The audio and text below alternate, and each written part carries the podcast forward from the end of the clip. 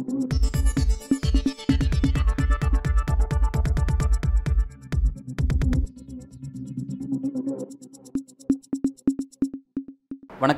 இது news focus Tamil. இன்றைய நேர்காணலில் நாம் சந்திக்க இருக்கும் சிறப்பு விருந்தினர் திமுகவின் செய்தி தொடர்பாளர் திரு மதிவணன் அவர்கள். வணக்கம். ராஜஸ்தான் மத்திய பிரதேசம் தெலுங்கானா உள்ளிட்ட ஐந்து மாநில தேர்தல் வர இருக்கிறது. தேர்தல் வர இருக்குது அப்படிங்கிற அந்த வேகத்தை நம்ம எப்படி புரிஞ்சுக்கலாம் அப்படின்னா பிரதமர் நரேந்திர மோடி இந்த மாநிலங்கள்லாம் வேக வேகமாக வளர்ச்சிக்கான திட்டங்களுக்கான அடிக்கல் நாட்டிகிட்டு இருக்காரு. ஃபண்டெல்லாம் ஒதுக்கிட்டு இருக்காரு. குறிப்பாக மத்திய பிரதேசத்துக்கு பத்தொன்பதாயிரம் கோடி பட்ஜெட்ஸை சாங்ஷன் பண்ணி அந்த திட்டத்தை அடிக்கல் நாட்டியிருக்கிறாரு ராஜஸ்தானில் ஏழாயிரத்தி ஐநூறு கோடிக்கான வளர்ச்சி திட்ட பணிகளுக்கான அடிக்கல் நாட்டியிருக்கிறாரு இது ஒரு பக்கம் அப்படியே போய்கிட்டு இருக்குது இன்னொரு பக்கம் மேற்கு வங்கத்தில் எங்களுக்கு வேணுங்கிற வளர்ச்சி திட்டத்துக்கான ஃபண்டுன்னு ஒதுக்கல. பதினஞ்சாயிரம் கோடி ஒதுக்க வேண்டியது இருக்குது அதை கேட்டு டெல்லியில் தர்ணா போராட்டத்தை ஈடுபடுறாங்க. திரிணாமுல் காங்கிரஸ் கட்சியினர். எப்படி பார்க்குறீங்க இல்லை அதாவது மோடி வந்து ஒரு மகா நடிகர். எப்படின்னா எந்தெந்த ஊருக்கு போகிறாரோ அந்தந்த ஊர் கேரக்டராக மாறிடுவார். அது அவரால் மட்டும்தான் முடியும். அது வந்து எப்படி சொல்கிறதுனா அந்த கர்நாடகா தேர்தலுக்கு அப்புறம் பார்த்தீங்கன்னா அவர் மிகப்பெரிய அவர் ஒரு இருபத்தி நாலு தடவை போய் உட்காந்து பிரச்சாரம் பண்ணி பார்த்தார். அப்போது அந்த மக்கள் தூக்கி வெளியே போட்டாங்க. வெளியில் போட்டதுக்கப்புறம் அவருக்கு ஒன்றும் புரியல. என்னடா இந்த குரலி விதெல்லாம் காட்டுறோம். இந்த குரலி விதைக்கு இந்த மக்கள் மயங்க மாட்டுறாங்க அப்படின்னு சொல்லிட்டு அதில் ஒரு மிகப்பெரிய அடி வாங்க ஆரம்பிச்சிட்டார். அடி வாங்கினதுக்கப்புறம் பார்த்தீங்கன்னா இந்த இந்தியா கூட்டணியை பார்த்து முதல்ல என்ன சொன்னாலும் இந்த கூட்டணியே நிற்காது சும்மா ஃபோட்டோ ஷூட்டுன்னு சொல்லி சொல்லிக்கிட்டு இருந்தார்.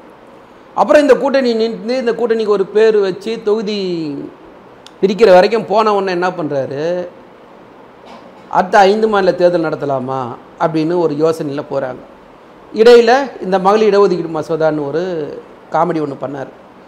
அதுக்கப்புறம் ஒரே நாடு ஒரே தேர்தல்ன்ற மாதிரி ஒரு கதையெல்லாம் உருவாக்குனாங்க. இப்போ அவருக்கு ஒரு பயம் வந்துடுச்சு. என்னடானா வர கருத்து கணிப்பு. அவங்களோட டிவிக்கெல்லாம் நடத்தப்படுற அவங்க என்ன சொல்லுதோ அதை செய்த டைம்ஸ் ரிப்பப்ளிக்கு சி ஓட்டர்ஸ் சி ஓட்டர்ஸ் இவங்களே என்ன முடிவு சொல்கிறாங்கன்னா ராஜஸ்தான் மத்திய பிரதேசம் இதெல்லாம் வந்து திரும்பவும் காங்கிரஸ் தான் வரும். பிஜேபி தோக்கிறதுக்கு நிறைய வாய்ப்புகள் இருக்கின்ற கருத்து கணிப்பாக வெளியிட்ட உடனே அவருக்கு ஒன்றும் புரியல. புரியாமல் என்ன பண்ணுறார் திரும்பி போய் அந்த குரலி விதியை அங்கே காக்க ஆரம்பிக்கிறார். அதுக்கு தான் அந்தந்த நிதியை கொடுக்குறேன். நான் என்ன சொல்கிறேன் நிதி ஒதுக்குறதுனா ஆட்சிக்கு வந்தவொடனே நிதி ஒதுக்கணும். தேர்தல் அறிவிக்கிறதுக்கு இன்னும் பத்து நாள் இருக்குதா? இருபது நாள் இருக்குதா? இந்த இந்த நேரத்தை அறிவிச்சு என்ன பண்ண முடியும்? அதை வச்சு. அப்போ அதுவே ஒரு ஏமாத்து வேலை தானே? இது கண்ணெடுத்து பார்த்தா தெரிஞ்சிடும் தெளிவாக ஆட்சி எலெக்ஷன் ஆட்சிக்கு வந்திருக்கோம். வந்தவொடனே ஒரு நிதி ஒதுக்குனா நிதியை அதை வந்து நடைமுறைப்படுத்திடலாம். நீங்கள் தேர்தலை அறிவிக்கிறதுக்கு பத்து நாள் வச்சுக்கிட்டு நீங்கள் இப்போ நான் நிதியை ஒதுக்குனா நிதி ஒதுக்கலைன்னா அப்போ எவ்வளோ பெரிய ஏமாத்து வேலை? அதுக்கு மேலே நான் என்ன சொல்கிறது மோடியை பொறுத்த வரைக்கும்? மோடின்றவர் வந்து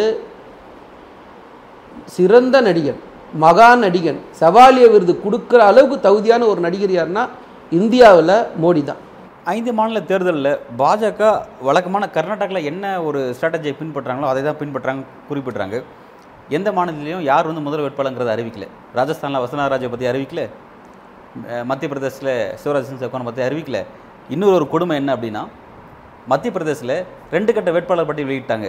அதில் சிட்டிங் முதல்வர் இருக்க சிவராஜ் சிங் சவுகான் பேரே வெளி வரல அவர் நம்ம பேர் வரும் வரும்னு எதிர்பார்த்துட்டு இருக்காரு கிட்டத்தட்ட பதினேழு ஆண்டு காலம் முதல்வராக இருந்திருக்கார் அந்த ஸ்டேட்டில் அவரோட பேரே இல்லாமல் இருக்குது எப்படி பார்க்குறீங்க பாஜக இந்த யுக்தியை?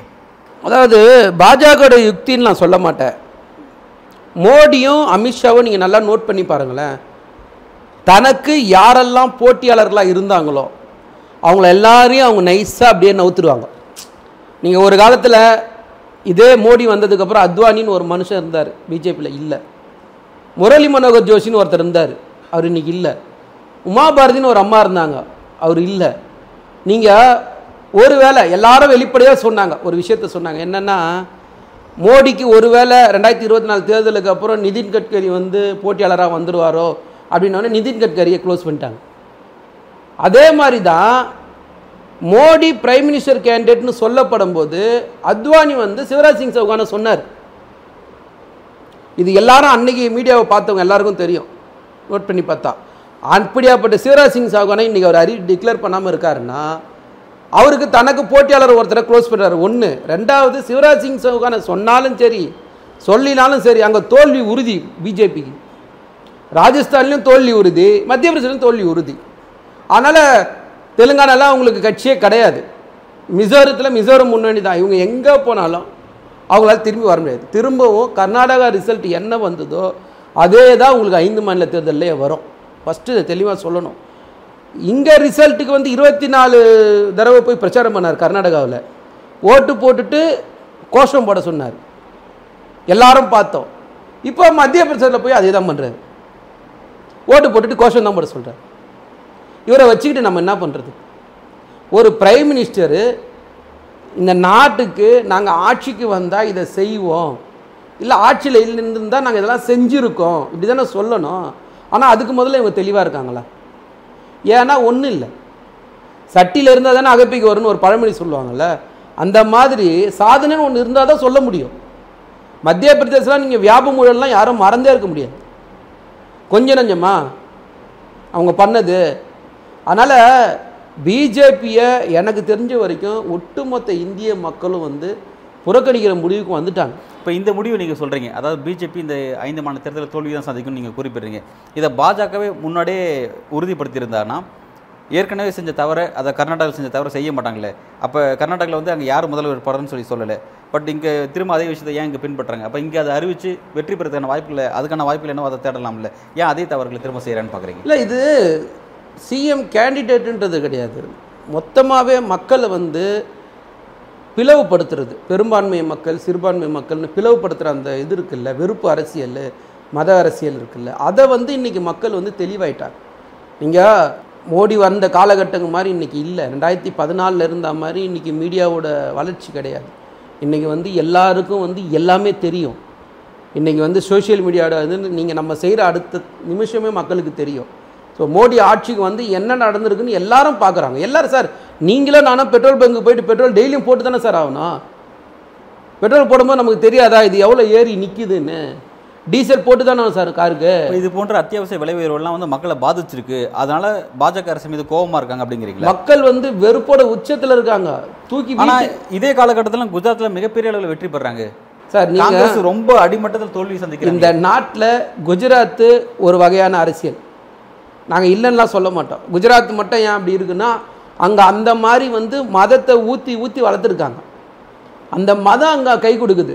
ஏன் அதே மதம் வந்து தமிழ்நாட்டில் கை கொடுக்க மாட்டுது? தமிழ்நாட்டில் கை கொடுக்க மாட்டேங்குதுங்கிற கேள்வி நான் உங்ககிட்ட கேட்கல. ஆனா மத்திய பிரதேசத்தில் அதை அவங்களுக்கு கை கொடுத்துருக்கோம்ல ராஜஸ்தான் கை கொடுத்துருக்கோம் நான் அங்கே தான் சொல்கிறேன் அங்கேயும் மக்கள் தெளிவாகிறாங்கன்றது தான் என்னோட கருத்து. இப்போ மத்திய பிரதேசமாக இருக்கட்டும் ராஜஸ்தானாக இருக்கட்டும் இங்கேயும் மக்கள் தெளிவாகிறாங்கன்றது தான் எங்களுடைய கருத்து. அதில் எந்த விதமான மாற்று கிடை கிடையாது. இப்போது பிஜேபி ஜெயிச்ச மாநிலங்கள்லாம் பாருங்கள் சார் ஓட்டை பிளவுபடுத்தி தான் ஜெயிப்பாங்க. அவங்களுக்கு நேரடியாக வந்து நூறு சதவீத ஓட்டு இருக்குன்னா அந்த நூறு சதவீதம் வந்து அவங்களுக்கு அறுபது சதவீதம் ஓட்டு போட மாட்டாங்க. இன்றைக்கும் இந்த நாட்டை ஆள்ற பிஜேபிக்கு ஓட்டு போட்டது முப்பத்தேழு சதவீதம் தான் சார். மீதி அறுபத்தி மூணு சதவீதம் எங்கே சார் போச்சு? அவங்களுக்கு எதிராக தானே சார் வாக்களிச்சிருக்காங்க? ஆனால் ஆட்சியில் இருக்கிறது பிஜேபி. இங்கே சிவாண்ண வந்து சொன்னது தான் நாடாளுமன்றத்தில் ஒரு விஷயம் சொன்னார். உப்மா கதைன்னு சொல்லி சொன்னார். அந்த மாதிரி தான் அது பெரும்பான்மையாக இருக்கிற மாதிரி ஒரு ஃபோக்கஸில் இருக்குது இப்போ இதே சார் நான் என்ன சொல்கிறேன்னா இதே ஒரு ஆறு மாதத்துக்கு முன்னாடி பிஜேபி தலைவர் ஜேபி நட்டா என்ன சொன்னார்? நாங்கள் அடுத்த நாடாளுமன்ற தேர்தலில் நானூறு சீட்டு ஜெயிப்போனார் அப்புறம் மூணு மாதத்துக்கு முன்னாடி என்ன சொன்னார்? முந்நூற்றம்பது சீட்டு பிடிப்போம்னு சொன்னார். இன்றைக்கி என்ன சொல்கிறாரு நாங்கள் ஆட்சி அமைப்போம்னு சொல்கிறார் ஒரு கட்சி தலைவருக்கே தாம் வெற்றி பெறுவோமா தோத்துருவோமான்றது தெரியாமல் வாழ்ந்துன்னு இருக்காங்க. நீங்கள் பாஜகவை நோக்கி இந்த கேள்வி வைக்கிறீங்க. ஆனால் பிரதமர் நரேந்திர மோடி ராஜஸ்தானில் அங்கே இருக்கக்கூடிய முதல்வர் அசோக் கெலாட்டை பார்த்து இந்த கேள்வி வைக்கிறார். அசோக் கெலாட் என்ன சொன்னார்னா நாளைக்கு நீங்கள் பாஜக ராஜஸ்தானில் ஆட்சி அமைச்சிங்கன்னா நான் கொண்டு வந்த திட்டங்களை கைவிட்டுறாதீங்க. அதை தொடர்ச்சி நிறைவேற்றுங்கிறாரு அப்படின்னு சொல்லி அவர் வேண்டுகோளாக வைக்கிறாரு. அதுக்கு மோடி என்ன சொல்கிறாருன்னா இதுலேருந்து இருந்து தெரிஞ்சிச்சு அடுத்த முறை அவர் ஆட்சிக்கு வர மாட்டோம். நாம தான் ஆட்சிக்கு வரோம் அப்படிங்கிறது தெரிஞ்சிச்சு. அப்படின்னு சொல்லி அவர் அங்கே குறிப்பிட்றாரு. பட் இதை நீங்கள் இங்கே உல்டாவை மாற்றி குறிப்பிட்றீங்க. இல்லை இல்லை. அதுக்கு எவ்வளோ பெரிய மனசு வேணும் தெரியுமா? என்னோட ஸ்கீமு. மக்களுக்கு போய் சேரணுன்ற நோக்கத்தில் நான் ஜெயிக்கிறேன் தோக்குற அப்புறம். ஆனால் நடைமுறைப்படுத்துனாங்களா இல்லையா? ஓ நீங்கள் தமிழ்நாட்டில் வந்து மதிய உணவு திட்டத்தை எடுத்துன்னு வந்தது நீதி கட்சி. ஆயிரத்தி தொள்ளாயிரத்தி இருபத்தி ஒன்றில் இந்த நாடு சுதந்திரம் வாங்கறதுக்கு முன்னாடி எடுத்துன்னு வந்த திட்டம். அதுக்கப்புறம் அதை வந்து காமராஜர் நடைமுறைப்படுத்துகிறார் எம்ஜிஆர் நடைமுறைப்படுத்துகிறார் தலைவர் கலைஞர் நடைமுறைப்படுத்துகிறார் அம்மையார் ஜெயலலிதா நடைமுறைப்படுத்துகிறாங்க இன்றைக்கி தலைவர் தளபதி வந்து காலை சிற்றுண்டி வரைக்கும் எடுத்துன்னு போகிறாங்க அப்போ இங்கே எப்படி இருக்குன்னு நீங்கள் பாருங்களேன். யார் ஆட்சியில் இருந்தாலும் இல்லைனாலும் மக்களுக்கு சேர வேண்டிய திட்டங்கள் சேர்க்கணுன்றது தான் எல்லா தலைவரோட நோக்கம். ஆனால் வட மாநில வட மாநிலங்கள் எப்படி இருக்கும்னா ஒரு ஆட்சி முடிஞ்ச உடனே அவங்க வந்து பழிவாகணும் நடவடிக்கை முதல்ல அதை நிறுத்துற இடத்துக்கு போயிடுறாங்க. அதைத்தான் கெலாவெட்டு பேசுகிறேன் அது உண்மையாக என்ன பொறுத்த வரைக்கும் பெரிய நன்மைன்னு நான் நினைக்கிறேன். மோடி அப்படி நினைச்சாருன்னா அவர் விட சிறுபின்மைத்தனமான யாருமே இருக்க மாட்டாங்கன்னு நான் நினைக்கிறேன். ராஜஸ்தான்ல இன்னொரு விஷயத்தை குறிப்பிடுறாரு. அங்க இருக்க பெண்களுக்கு பாதுகாப்பு இல்லை. பெண்களுக்கு எதிரான வன்முறை ரொம்ப அதிகரிச்சிச்சுன்னு சொல்லிட்டு அவர் ரொம்ப கவலை தெரிவிச்சிருக்காரு. யாரு? ராஜஸ்தான்ல பிரதமர் நரேந்திர மோடி பிரச்சாரத்தில் மோடியா? ஆ, இந்த மணிப்பூரில் ஒரு ரெண்டு பெண்களை வந்து கூட்டு பாலியல் வன்கொடுமை பண்ணி நடுத்தரில் கூட்டின்னு போனாங்கல்ல. அதுக்கு மோடியோட ஸ்டேட்மெண்ட் என்ன? மணிப்பூரில் ஒரு முந்நூறு சர்ச்சை இடிச்சிங்கல்ல. அதுக்கு மோடியோட ஸ்டேட்மெண்ட் என்ன? ஒரு ஏழாயிரம் எஃப்ஐஆர் போட்டு வச்சுருக்கீங்கல்ல.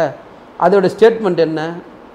சரி இன்றைக்கி வரைக்கும் ஷட் டவுனில் தான் இருக்குது மணிப்பூர். அதை பற்றி என் பிரைம் மினிஸ்டர் எங்கேயும் பேச மாட்டாரு யாரோட ஆட்சி நடக்குது?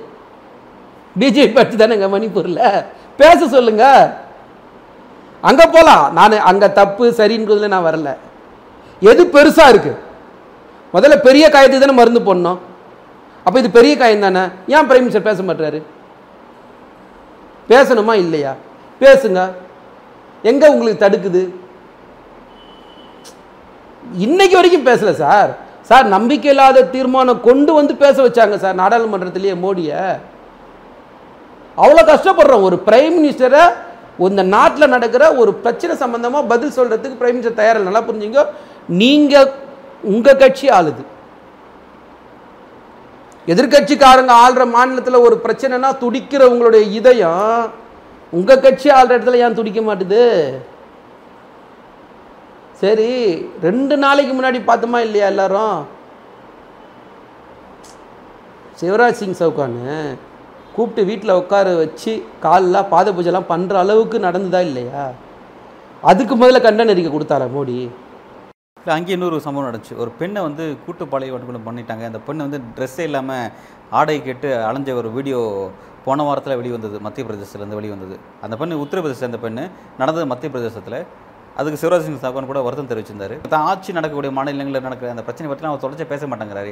ஏன்? அதாவது நம்ம ஊரில் சொல்லுவாங்கல்ல யோகியை வரான் சொம்பேத்து உள்ள வைங்கன்ட்டு. அந்த மாதிரி நபர் தான் மோடி. தான் வீட்டில் நடக்கிற எந்த தவறும் அவருக்கு தெரியாது. தன்னை சார்ந்தவங்க நடக்கிற எதுவும் தெரியாது. ஆனால் இங்கேருந்து உக்ரைன் போகிற நிறுத்துறேன்னுவார். நாளை காலையில் நான் யுக்ரைன் போகிற நிறுத்திடுவேன் அப்படின்னு சொல்லுவார். நீங்கள் நல்லா நோட் பண்ணி பாருங்களேன். நான் தான் சர்ஜிக்கல் செய்க்கு ஐடியா கொடுத்தேன்னுவார். நான் தான் சந்திரா எனக்கு ஐடியா கொடுத்தேன்னுவார். இங்கே பக்கத்தில் நடக்கிற பிரச்சனைக்கு பதில் சொன்னால் சொல்ல மாட்டார். இதை நம்ம லைனாக பார்த்துன்னு இருக்கோம் இதில் நான் எதையும் வந்து கூட்டி குறைச்சி ஏற்றி அறிக்கலாம் சொல்லலை. இதெல்லாம் நம்ம கண் எதிர்க்க பார்த்துன்னு இருக்கோம் மோடி பேசுறதை கேட்டுன்னு இருக்கோம் இன்னைக்கு வரைக்கும். என்ன நினச்சி இந்த மக்களை ஏமாத்தினவர் அவர் நினைக்கிறாருன்னு தெரியல. உண்மையாக சொல்கிறேன் இந்த நூற்றி நாற்பது கோடி ஜனம் என்ன பண்ணுச்சுன்னே தெரியல இவரை பிரைம் மினிஸ்டர் ஆக்கி. எல்லாம் இன்னைக்கு வருத்தத்தோட உச்சத்தில் இருக்கும் சார். வெளியில் பேச முடியல சில விஷயங்கள்லாம் மீடியானால. அவ்வளோ வருத்தம் உள்ளுக்குள்ளே இருக்குது மணிப்பூர் பிரச்சனை நீங்கள் குறிப்பிட்டீங்க. மணிப்பூருக்கு பக்கத்தில் இருக்கக்கூடிய இன்னொரு வடகிழக்கு மாநிலம் மிசோரம் அங்கேயும் தேர்தல் நடக்க இருக்குது அந்த ஐந்து ஐந்து மாநிலத்தில் அதுவும் ஒன்று மணிப்பூர் பிரச்சனை மிசோரம் எலெக்ஷனில் தெரியுமா? வெளிப்படுமா? சார் நீங்கள் மணிப்பூர் பிரச்சனையை சாதாரணமாக நினைக்காதீங்க சார். தயவு செஞ்சு ஒட்டுமொத்த இந்தியாவுக்கு அது ரிஃப்ளெக்ட் ஆகும். நான் சொல்கிறேன் அந்த மணிப்பூர் பிரச்சனைன்றது இவங்க சாதாரணமாக நினச்சி டீல் பண்ணுறாங்க அது ஒரு எம்பி சீட்டு மாதிரி இவங்க கணக்கு போடுறாங்க. மோடி. ஆனால் வந்து அங்கே சிறுபான்மையின மக்களுக்கு பாதுகாப்புன்றது மிகப்பெரிய அச்சுறுத்தலில் இருக்காது. நீங்கள் சர்ச்சை உடைக்கிறது அந்த மக்களை சார் இன்னைக்கு வரைக்கும் ஸ்கூல் காலேஜ் ஷெடவுன் சார் இன்னைக்கு வரைக்கும் முகாமில் இருக்காங்க சார் மக்கள். இல்லை அந்த பிரச்சனை நம்ம நிறைய பார்த்துருக்கோம். அவன் உண்மைதான் நீங்கள் சொல்கிறது உண்மைதான். ஆனால் என்னன்னா என்ன ஒரு ஆச்சரியம் அப்படின்னா அண்மையில் ஏழு இடங்களில் சட்டமன்ற இடைத்தேர்தல் நடந்தது. அதில் மணிப்பூருக்கு பக்கத்தில் இருக்கக்கூடிய வடகிழக்கு மாநிலங்கள் இன்னொரு மாநிலமான திரிபுராவும் ஒன்று அங்கே ரெண்டு எலெக்ஷன் நடந்துச்சு. ரெண்டு ரெண்டு இடத்துல எலெக்ஷன் நடந்துச்சு. அந்த ரெண்டுத்துலையும் பாஜக வெற்றி பெற்றுருந்துச்சு. அந்த அது அதிசயம் எப்படி நடந்தது? சரி உத்தரப்பிரதேசில் தோத்தீங்களே அது என்ன கணக்கு? கோட்டை. உத்தரப்பிரதேச முதலமைச்சர் தான் அடுத்த பிரைம் மினிஸ்டர் கேண்டிடேட்னு சொல்கிறீங்கல்ல அங்கே தோத்தீங்களே. அதாவது எத்தனாயிரம் ஓட்டு வித்தியாசத்தில் தோத்தீங்க? அதையும் பார்க்கணும். மார்ஜின் கூட தோக்கலை.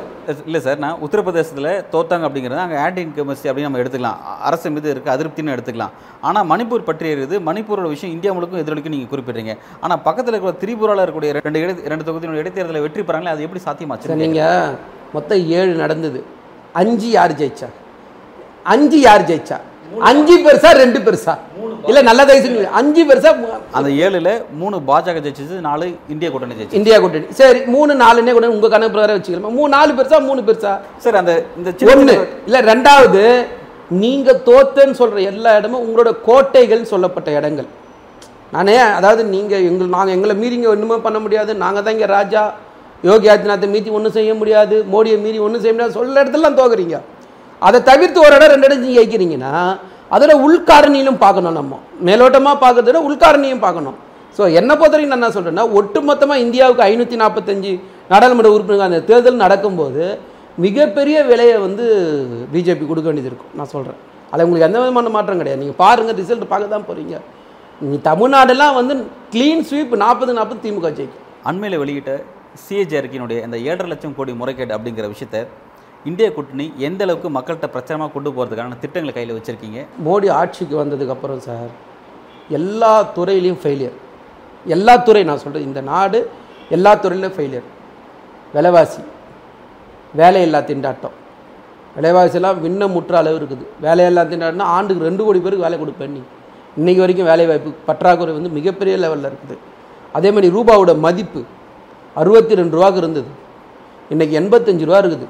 டாலருக்கு இருக்கிற ரூபாவோட மதிப்பு. அதே மாதிரி வெறுப்பு அரசியல்.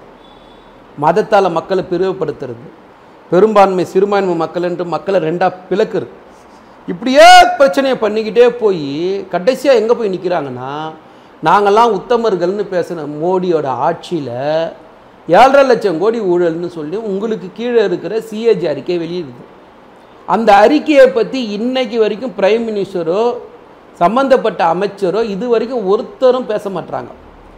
ஒரு ரோடை பதினெட்டு கோடிக்கு அப்ரூவல் வாங்கிட்டு இரநூத்தம்பது கோடிக்கு எப்படி போடுறீங்க? ஒரு கிலோமீட்டருக்கு. அதுக்கு பாஜக தரப்பிலிருந்து கொடுக்கக்கூடிய விளக்கம் என்ன அப்படின்னா ஸ்கீம்ஸ் பழைய அதை திட்டம் நிறைவேற்றும் போது ஒரு டேட் பீரியடாக இருந்துச்சு. அதை எக்ஸிக்யூட் பண்ணும்போது வேறு டேட்டாக இருக்குது அப்படிங்கிற ஒரு விஷயமும். ரெண்டாவது பறக்கும் சாலைகள் அமைக்க போகிறாங்க அதெல்லாம் அந்த ஸ்கீம்ஸில் கொண்டு வரல. ஃபஸ்ட்டு போட ப்ராஜெக்ட்டில் அந்த மேலே பறக்கக்கூடிய சாலைகள் உள்ள விஷயத்தை அதில் ஆட் பண்ணல. அதுக்கு பிறகு தான் அதெல்லாம் ஆட் பண்ணும் அப்படிங்கிற விஷயத்தை குறிப்பிட்டு சார் சிஏஜி அறிக்கைன்றது அவங்கள விட தெளிவாக தான் எழுதுவாங்க. நம்ம ஒரு நிதி எடுத்து செலவு பண்ணோன்னா முதல்ல அதை டேபிளில் வச்சு அப்ரூவல் வாங்கணும். நீங்கள் அப்ரூவல் வாங்கும்போது என்னென்ன செய்ய போகிறோன்னு சொல்லி தானே வாங்கியிருப்பீங்க. ஒரு ஆஃபீஸை உருவாக்கணும். ஆஃபீஸுக்கு என்னென்ன தேவைன்னு அப்ரூவல் வாங்குவீங்களா வாங்க மாட்டீங்களா எம்டி கிட்ட? அந்த மாதிரி அந்த கமிட்டிகிட்ட உட்காந்து நீங்கள் அப்ரூவல் வாங்குறது பதினெட்டு கோடிக்கு. இரநூத்தம்பது கோடி எப்படி எழுதுவீங்க? எப்படி எடுப்பீங்க காசை? சரி ஆயுஷ்மான் பாரத் திட்டத்தில் ஒரே number double nine double nine double nine ஒரு நம்பரில் ஏழரை லட்சம் பேருக்கு பணம் போச்சு. எப்படி போச்சு? இந்த நாட்டில் பாதுகாப்பு இருக்குன்னு சொன்னீங்களா? எல்லாரோட டேட்டாஸ் பாதுகாக்கப்படுன்னு சொன்னீங்கல்ல? ஆதார் கார்டு அப்படி சொல்லி தானே எடுத்துன்னு வந்தீங்க? இன்னைக்கு யாரோட டேட்டாஸ் அது பாதுகாப்பாக இருக்கா? எப்படி போச்சு ஏழரை லட்சம் பேருக்கு? சார் ஆல் நாற்பத்தஞ்சாயிரம் மருத்துவமனைகளே இல்லை சார். இல்லாத மருத்துவமனைக்கு யார் பேரில் பணம் போயிருக்கு? கொஞ்சம் நியாயமாக பேசணும். இல்லை இல்லைன்னு சொல்லிட்டு. பரனூர் டோலில் ஒன்னே கால் கோடி வண்டி டிராவல் பண்ணியிருக்கு. அறுபத்தி ரெண்டு லட்சம் வண்டி விஐபின்னு சொல்கிறீங்களே என்ன கணக்கு இது? இது நல்லா புரிஞ்சுங்க திரும்பவும் சொல்கிறேன் நாலு டோலில் எடுத்த புள்ளி வரம் மட்டும்தான் ஆ அஞ்சு டோலில் எடுத்த புள்ளி வரம் மட்டும்தான். இந்தியா ஃபுல்லாக எடுத்தால் உங்கள் நிலமை என்ன? நீங்கள் உத்தமரா? ரஃபேல் விமானம் வாங்கினீங்கல்ல அதில் எவ்வளோ ஊழல் பண்ணீங்க? இதில் எங்கேயாவது நீங்கள் தப்பிச்சு போறீங்கன்றதுக்காக நீங்கள் ஊழலே பண்ணலன்னு சொல்ல முடியுமா? சார் வரிசை இப்போ நீங்கள் இவ்வளோ பட்டியலிடுறீங்க. இப்போ இந்த விஷயம்லாம் பாஜகவும் ஃபேஸ் பண்ணி தான் இருப்பாங்க. இந்த பிரச்சனையெல்லாம் பாஜக தங்களை பாதிக்காத அளவுக்கு தங்க கட்சியை எப்படி காப்பாற்றிக்கிட்டு தொடர்ச்சா இன்னும் பிரதமர் நரேந்திர மோடி மக்களை சந்திக்கிறாரு மக்கள்கிட்ட பேசுறாரு பிரச்சாரம் பண்ணுறாரு பல இடங்களுக்கு போறாரு வராரு இன்னும் சுதந்திரம் தானே இருக்காங்க. அவங்கள யாரும் கேள்வி கேட்டலையே. இல்லை. மட்டும் தானே அதை பற்றி பேசிட்டு இல்லை நான். என்ன கேட்குறேன்னா என்னைக்காவது மக்களை சந்தித்து பேசுகிறாருன்னு நீங்கள் சொல்கிறீங்கல்ல பத்திரிகையாளர் சந்திப்பு எத்தனை தடவை நடத்திருக்கீங்க? ஒன்பது வருஷத்தில். பத்திரிகையாளர் சந்தித்தா தானே நாங்கள் கேட்குற கேள்வி நீங்கள் பதில் சொல்கிறீங்க நீங்கள் தான் சந்திக்கிறதே இல்லையே.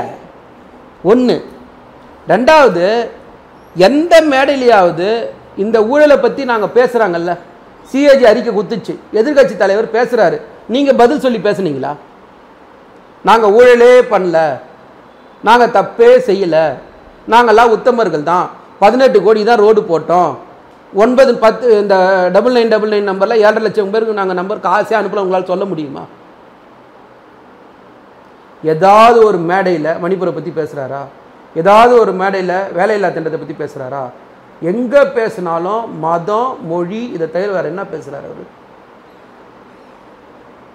முந்தா நேற்று ஒரு இடத்துல நான் பார்த்தேன் அவர் என்ன பேசினாருன்னு எனக்கு நல்லா ஞாபகம் இருக்குது நான் அதை சொல்லக்கூடாதுன்னு பார்க்குறேன்.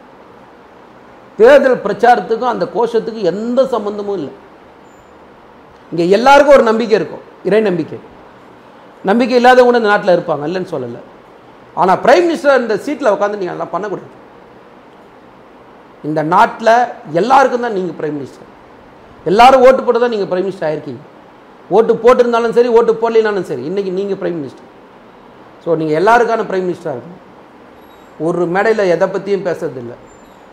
எதையாவது பேசுனா கோஷம் போடுறது. நான் சொல்லக்கூடாதுன்றதுக்காக வெறும் கோஷம்னு சொல்கிறார் அவர் என்ன கோஷம் போடுறாருன்னு எல்லாரும் பார்த்துன்னு தான் இருக்கோம்.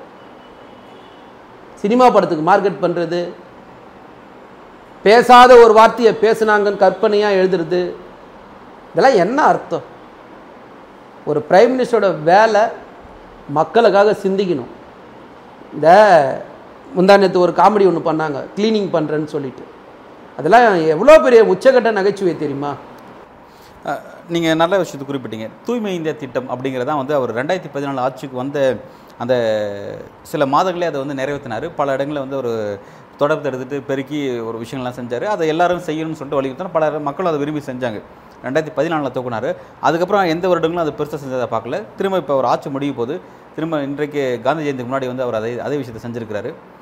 அந்த மாதிரியான நிகழ்வு அப்படிங்கிறது இங்கே இருக்கக்கூடிய தூய்மை பணிகளில் ஈடுபடக்கூடிய அந்த அந்த மக்களுடைய வாழ்க்கையில் என்ன விதமான மாற்றத்தை உண்டாக்கியிருக்கு? அந்த மக்கள் உண்மையிலே அதை ரொம்ப பெருமையாக கருதுறாங்களா? அந்த தொழிலை பெருமையாக கருதுறாங்களா? என்ன வர என்ன ஒரு விஷயத்த அந்த ஒரு மெசேஜாக அதன் மூலமாக கன்வெர்ட் பண்ணுறாரு மக்களுக்கு என்ன விஷயத்த சொல்ல விரும்புகிறாரு அவர்? ஒன்றும் சொல்ல நான் ஒரு நடிகன் திரும்ப திரும்ப நிரூபிக்கிறாரு. ஆட்சிக்கு வந்த முதல் வருஷம் க்ளீனிங் இந்தியான்னு சொல்லிட்டு தொடப்பக்கட்டை எடுத்தார். பத்தாவது வருஷம் திரும்பி தொடர்பு நடுப்பில் ஒன்று ஒன்பது வருஷம் ஏன் எடுக்கல? வருஷ வருஷம் தானே வருது காந்தி ஜெயந்தி. வருஷ வருஷம் தானே ரெண்டாம் தேதி வருது? வருஷ வருஷம் எடுத்து க்ளீன் பண்ண வேண்டியதானே சரி க்ளீன் பண்ணும்போது எதுக்கு நீங்கள் கூட இன்னொரு ஆளை ஜோடி சேர்த்துக்கிறீங்க? இது தயவு செஞ்சு சொல்கிறேன் இந்த மாதிரிலாம் ஏமாத்தலாம் முடியாது. காலம் மாறி போச்சுங்க. பழைய எம் பாட்டு தான். தெருத்தெருவாய் கூட்டுவது பொதுநல துண்டு. ஊரார் பார்க்க படம் பிடித்தால் சுயநலம் உண்டுன்னு. இதெல்லாம் நாங்கள் வந்து அறுபத்தி ரெண்டு அறுபத்தி நாலுலேயே என் தாத்தங்காலத்திலே பார்த்துட்டோம் சார். நீங்கள் ரெண்டாயிரத்தி இருபத்தி மூணில் இந்த வேலையெல்லாம் பள்ளி தயவு செஞ்சு சொல்கிறேன்ல வேண்டாம். என்ன செய்யலவோ அந்த பிரைம் மினிஸ்டர் பதவிக்கு மட்டும் செய்யுங்க. அதுக்கு மேலே நீங்கள் அதான் சொல்கிறல அவ்வளோதான் கூவணும்னா அதை தான் கூவணும். அதுக்கு மேலெலாம் கூவக்கூடாது. வடிவேல் பாஷையில் சொன்னேன் என் பாஷையில் சொல்லலை. அதை கடந்து கூவி மாட்டிக்காதீங்க. நல்லது. பல்வேறு கேள்விகளுக்கு ரொம்ப விரிவாகவும் ஆழமாகவும் உங்களோட அனுபவபூர்வமான உங்களோட பதில்களை வழங்கியிருக்கீங்க. மிக்க நன்றி. இந்த நேர்காணலில் இணைந்து பல்வேறு கருத்தில் வழங்கியமைக்கு.